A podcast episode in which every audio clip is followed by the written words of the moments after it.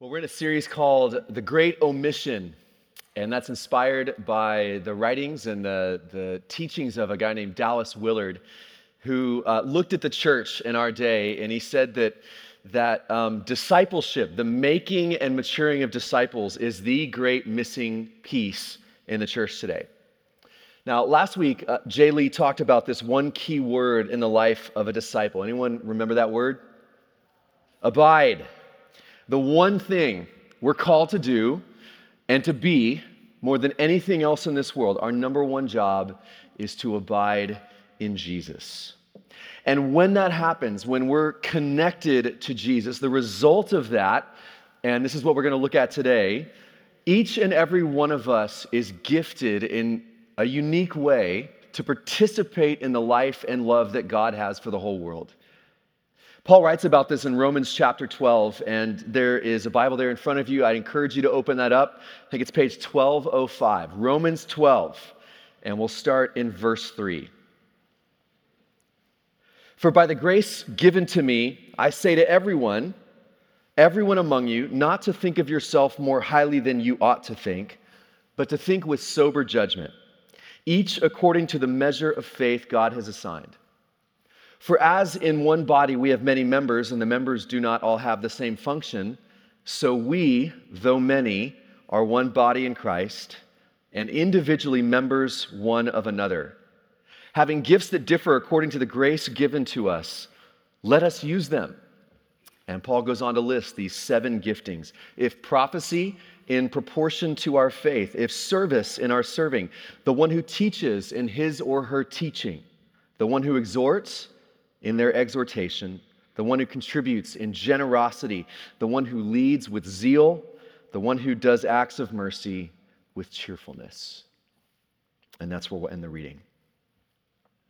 God has given us and wired us with unique giftings and passions. It's the way you see the world, and it's different than how I see the world. It's what makes your heart beat really fast. There's an old cartoon with these two doctors dancing around like crazy, and they're snapping their fingers and they're kicking up their legs. And then a third doctor was holding on to a stethoscope talking to a patient, and he said, I have some bad news and I have some good news. The bad news is you have an irregular heart rhythm, the good news is the beat is irresistible. Which that seemed kind of funny to me when I was looking at that last week, but context is everything. There's something in your heart that makes your heart beat in a way that doesn't make mine. A cause, a challenge, an initiative, something that you're so passionate about. And that is a gift from God. It's wired into you. And one of the keys to maturing as a disciple and apprentice of Jesus is waking up to and embracing this unique wiring. And I'm grateful to uh, my longtime teacher, Darrell Johnson, for his insights into this. Now, what Paul does in Romans 12 is he walks through seven kinds of wiring or gifting.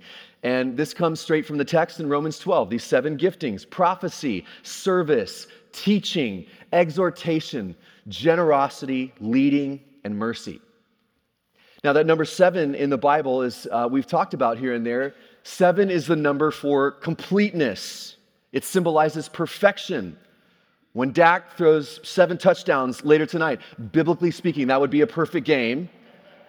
And Jay Lee would be in a perfect mood for at least one more week.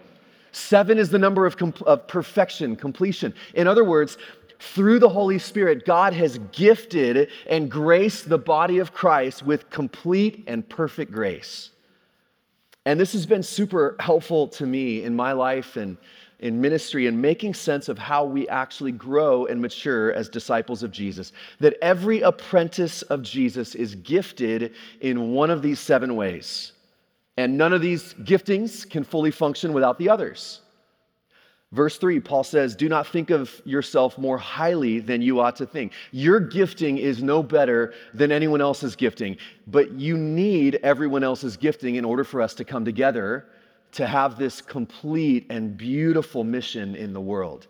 Now, what I'm hoping that we can do today, and this might feel a little bit different than a normal sermon, whatever that means, but we're to walk through each of these seven giftings, and the idea is that you and I can be thinking about how has God wired or gifted me to join in his redemptive work in the world? And here's why this is so important and why this is more than just a fun Enneagram session. The reason this matters is if you have unique giftings that you're not using and deploying for the good of the church and the good of the world, then all of us miss out. It's not just you that's missing out, the whole body and the whole world misses out. But before we do that, I want to tell a story. It's kind of a way of uh, illustrating this, and it's original to a guy named uh, Bruce Bugbee. I told this story at 9:30. They really didn't seem to like it, so I almost cut it from the 11. But I'm, I'm going to tell it. Is that okay? We're going to see. All right, it wasn't too long after creation when the animals got together to form a school. And they wanted the best school possible, offering their students a well rounded curriculum of swimming, running, climbing, and flying. In order to graduate, all the animals had to take all the courses. The duck was excellent at swimming, he owned everybody else in the water. He was only making passing grades at climbing and he was getting an F in running. That duck was so slow in running that he had to stay after school every day to practice. And there was only marginal improvement because uh, his cute little webbed feet had gotten so badly worn. And then, with such worn out feet, he was actually struggling at swimming, which made the duck kind of discouraged.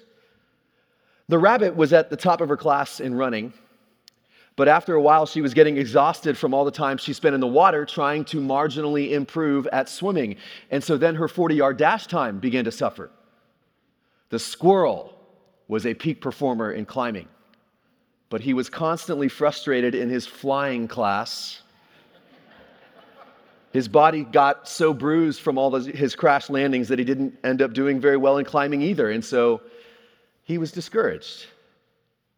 The eagle was a continual problem student. She kept being called into the principal's office for being a nonconformist. For example, in climbing class, she would always beat everyone else to the top of the tree, but insisted on using her own way to get there. Okay? By now, you're getting the point. Each animal had a unique gifting, and when they did what they were designed to do, they flourished. But when they tried to operate outside their area of gifting, they were not nearly as effective. I mean, think about this. Can ducks run? Sure. Is that what they're best at? No. And so here's what Bugbee says He says, Churches are full of running ducks. People trying to do the best they can, but they're trying to do the things that they're not gifted to do. What if we could get the ducks in the water and the squirrels in the trees and the birds in the air? Do you think it'd make a difference? Everyone would be able to flourish in their areas of gifting, except for the cats, because they don't have any gifts. that was my addition to the fable. Just let the emails fly. you have been gifted and wired by God. It's the unique way in which you can grow and thrive and contribute and flourish. No one is fully gifted in all of these ways, not no one but Jesus. Sometimes training can help us marginally improve in areas outside our gifting, but the key is to figure out how did God uniquely wire and gift me?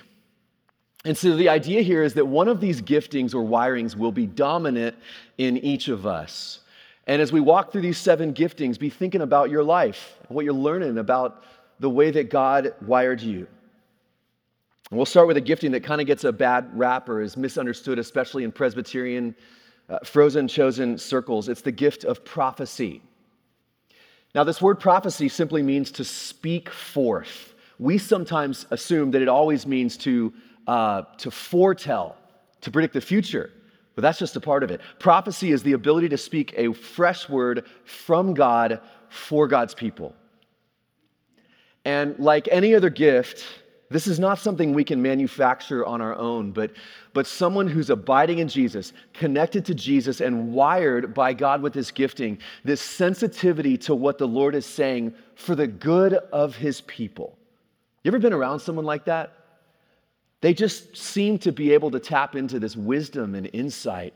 Like, here's what I think God might be saying, or this is where I think God might be leading us together. Could be a, a word of warning, or comfort, or challenge, or encounter, an invitation to go deeper. But when it happens, when they speak, people know that they've heard from God. If this is your gifting, you're always thinking in terms of what could be or what might be possible, even if it sounds impossible to everybody else. And you find yourself saying things like, it, it doesn't have to be this way. God has more for us. And if this is your gifting, then a big word for you might be truth. You need to see reality as it really is. And the thing that gets you most riled up, most upset, is falsehood lying. Like there's no greater sin. And when you see that deception, you can't help but call it out.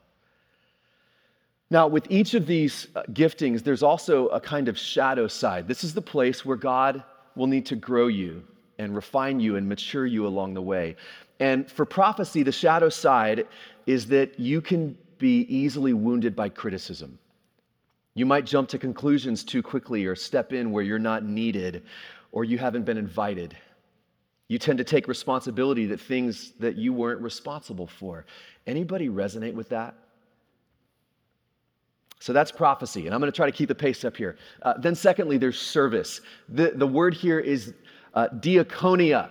We got any uh, deacons in the house? This is your word, diaconia. Uh, now, just to be clear, all of us are called to serve. It's not just the deacon's jobs or the people with this gifting. When you go to put a dirty dish in the dishwasher and you discover that it's full of clean dishes, you can't opt out of emptying said dishwasher because God didn't wire you with the gifting of diaconia. Right? That would be bad theology, bad hermeneutics, and bad for your marriage.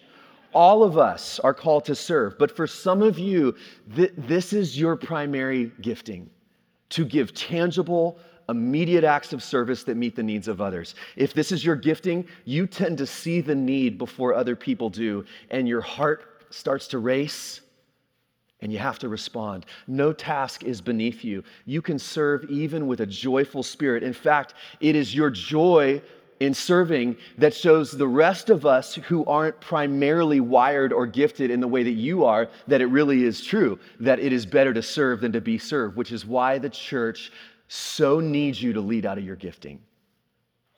Now, the shadow side of this is your gift is that when your service isn't recognized, you can grow resentful. You tend to get overcommitted because there's so much need. And you can sometimes be a bit pushy about all the needs that need to be met and how everyone else needs to be pitching in. Does that resonate with any of you? Then there's teaching. Teaching is the thoughtful unpacking and applying of Scripture. This gifting is all about helping people understand and, and bring to life the truth in God's Word. And you can just, I mean, you can see the invaluable need for that in the church in our day to help preserve and pass on the promises of God and the, the truth of God from one generation to the next. If this is your word, uh, your gifting, then your word might be, or a word for you might be precision faithfulness to the text. You love to study and research and, and dig into the text. And, and when you see that light begin to go on in someone else's mind, nothing, nothing gets you more excited than that.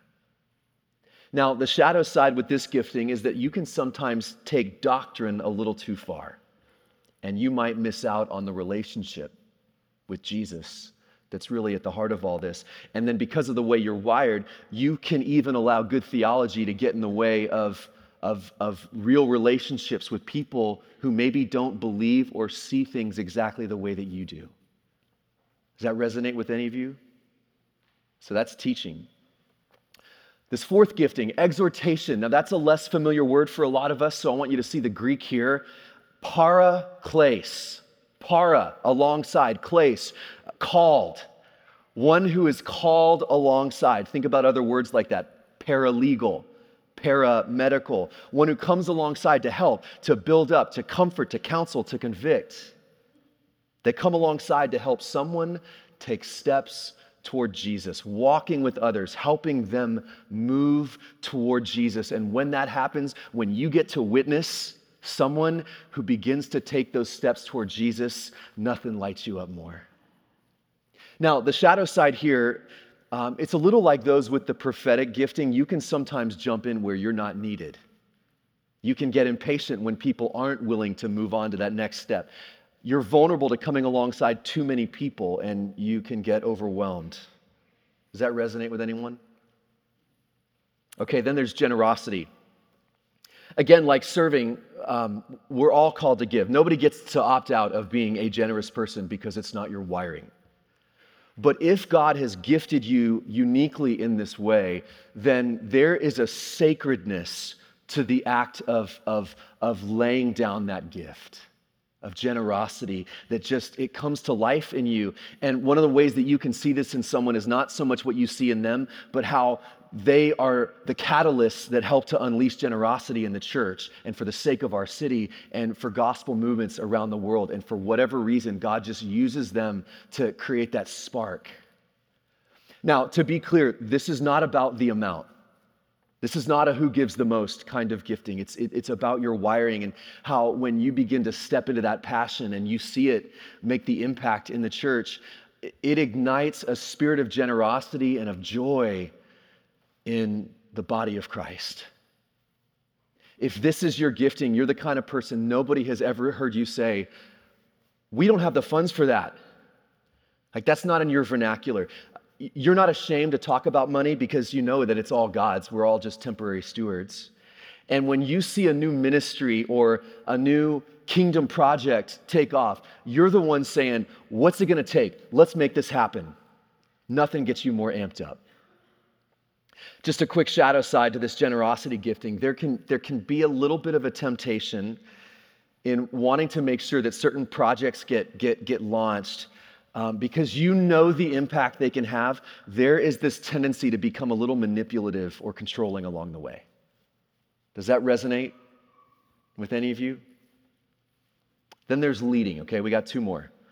Now, leading is a military term, it, it, means to stand up before others.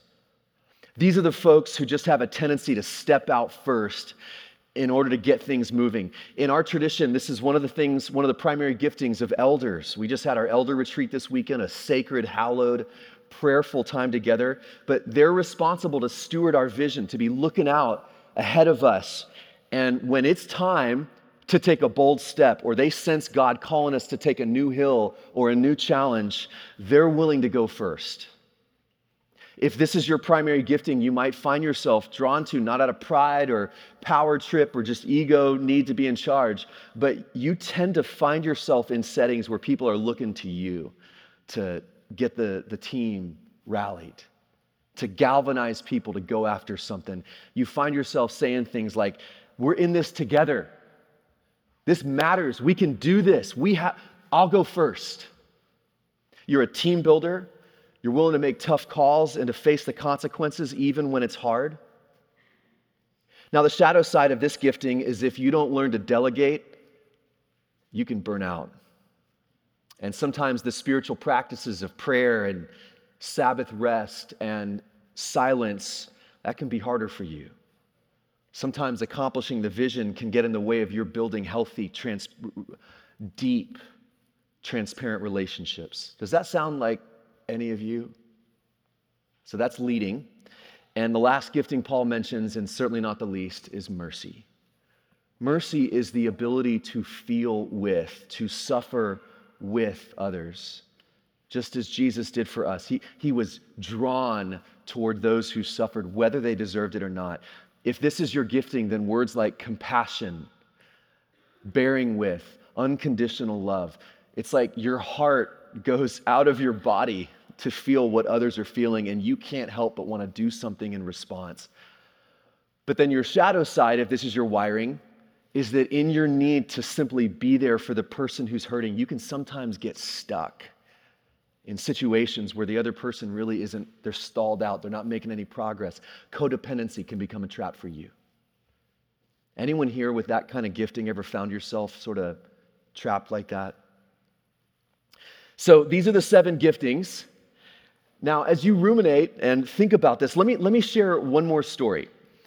And I am grateful to Glenn Thorpe for the inspiration on this one. Is this landing somewhat with some of you? I know that we're kind of walking through a lot here. Let me, let me try to uh, animate this. So imagine in a worship service, Imagine that I am walking down the center aisle and I am carrying in my hands, in one hand, I have the, commu- the, the, the bread and the communion wafers, all those communion elements. In my other hand, I'm carrying, and I'm trying to be as appropriate as possible because you're a very intimidating bunch. But I've got the, the jar, the jug, or the chalice of the wine, and I'm bringing the communion elements very carefully into the church.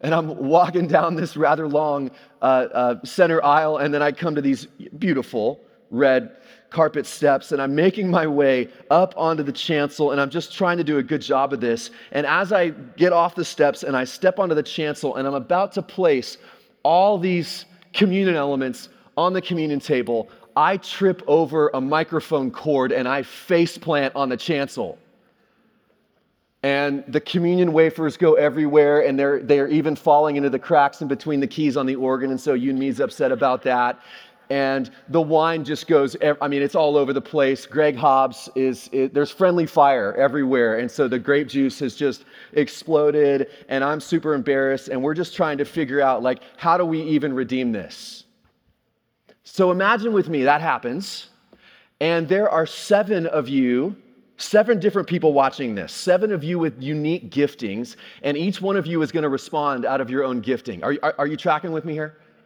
Okay, so first, Mercy says, It's okay, Dunny. It can happen to anyone. They know I'm embarrassed, they know I'm ashamed, they put their arm around me. Then leadership speaks up and says, Callum, quick, go get a broom and a dustpan. Grab a mop while you're at it. Uh, Jay Lee, would you go get some duct tape and, and uh, tape those cords down? Emily Skates, can you run to Tom Thumb as quickly as possible and buy another loaf of bread and some more grape juice? And T. Hardy, where's the clerk of the session? T, would you ask the operations committee and the worship committee to look into the problem of all these cords? Generosity says, wait, Emily, before you go to the store, here's my credit card. I'll take care of all the elements. In fact, while we're at it, I'm going to buy Brian a new shirt because his is covered with juice stains, and, and I'm going to pay for some new paraments because they are stained beyond recognition, the paraments that go on the communion table. And you know what? I'm going to make a gift so the church can get a new wireless AV system so that this never happens again. Exhortation. Exhortation says, Dunnigan, Next time, you should just walk around the cords.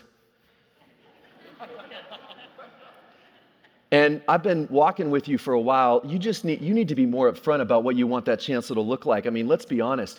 Those cords have bothered you since the day you began here at Highland Park, haven't they? Teaching. Teaching says the reason this happened is threefold. First, Cords should never be left unsecured. Second, there is a better way to do this. The elements should be preset on the communion table so as to avoid Brian's clumsiness. And third, let's just not have Brian anywhere near the communion table for now on because that's not his area of core gifting. Service. Service says, Here, let me clean up the mess. Then prophecy. Finally, prophecy chimes in says, This is what happens when you're not careful. Do you see the parable in this? Cords are always lying in our path. The evil one is always trying to trip us up. Therefore, you need to stay vigilant and awake to the dangers around us, visible and invisible. So, do you see yourself anywhere in that story? Again, which response is the most like Jesus? Which one is the most Christ like? All of them. And see, those of you, those of you who've maybe been around a church or this church for a while, serving, leading, volunteering in different ways, you might be able to see how so much of the tension and the conflict in the church often emerges when one person with a certain wiring or gifting expects that everybody else is going to respond to the messes of life in the same way. Maybe that's part of why the church seems to churn through and burn out so many people in ministry. It's not that they're doing too much, it's that they're operating outside of their gifting. Does that make any sense? Now, let me just name one last thing, which at least for me has been a temptation, and we're, we're almost done here. I remember the first time that I entered into this world of, of gifting, Romans 12. I was in seminary and we were studying this. And, and if I'm honest, there was a part of me as we made our way through these seven giftings, part of me wanted to sort of rank them in order of preference. Like, man, I'd really, I really hope that I have the gift of, and fill in the blank, or I definitely hope that my primary wiring is not and you know fill in the blank. As if there was some depth chart or power ranking for the best and most important gifts. The honest truth is that when i was younger i was so drawn to the gift of teaching because i admired that gift when i saw it in others and i wanted to be like that. My heroes and so, if we were to break out into groups in that class based on what we sense was our primary gifting, I would have tried to find a way to sneak into the teaching group, even if I knew deep down, I'm, I'm not sure that's how God has wired me. I wish it was, but I don't, I don't think it is. Now, some of that just comes with time and with failures and with bumping up against reality and listening to the counsel of others, but this is part of the journey of maturing as a disciple all these gifts, they're indispensable. None are more valuable than others. And a maturing disciple abiding in Jesus will learn to live and serve and joyfully engage more and more out of their unique gifting. And I'll, i just want you to imagine with me before we pray imagine a community like this, where each and every one of us is learning to live into our unique and indispensable gifting. What do you think the redemptive potential of this Highland Park church could be? If every one of us who claim to follow Jesus, if we were led by the Holy Spirit to unleash our gifts for the sake of the least in our world, and not out of obligation and not out of guilt, but in joyful surrender to God, imagine the redemptive potential of what God could do in and through this church. So, Jesus, we trust that you can do that. Would you show us, lead us, nudge us, help us to see the ways you've wired and gifted each of us to join you in bringing hope to this hungry, lonely, lost world?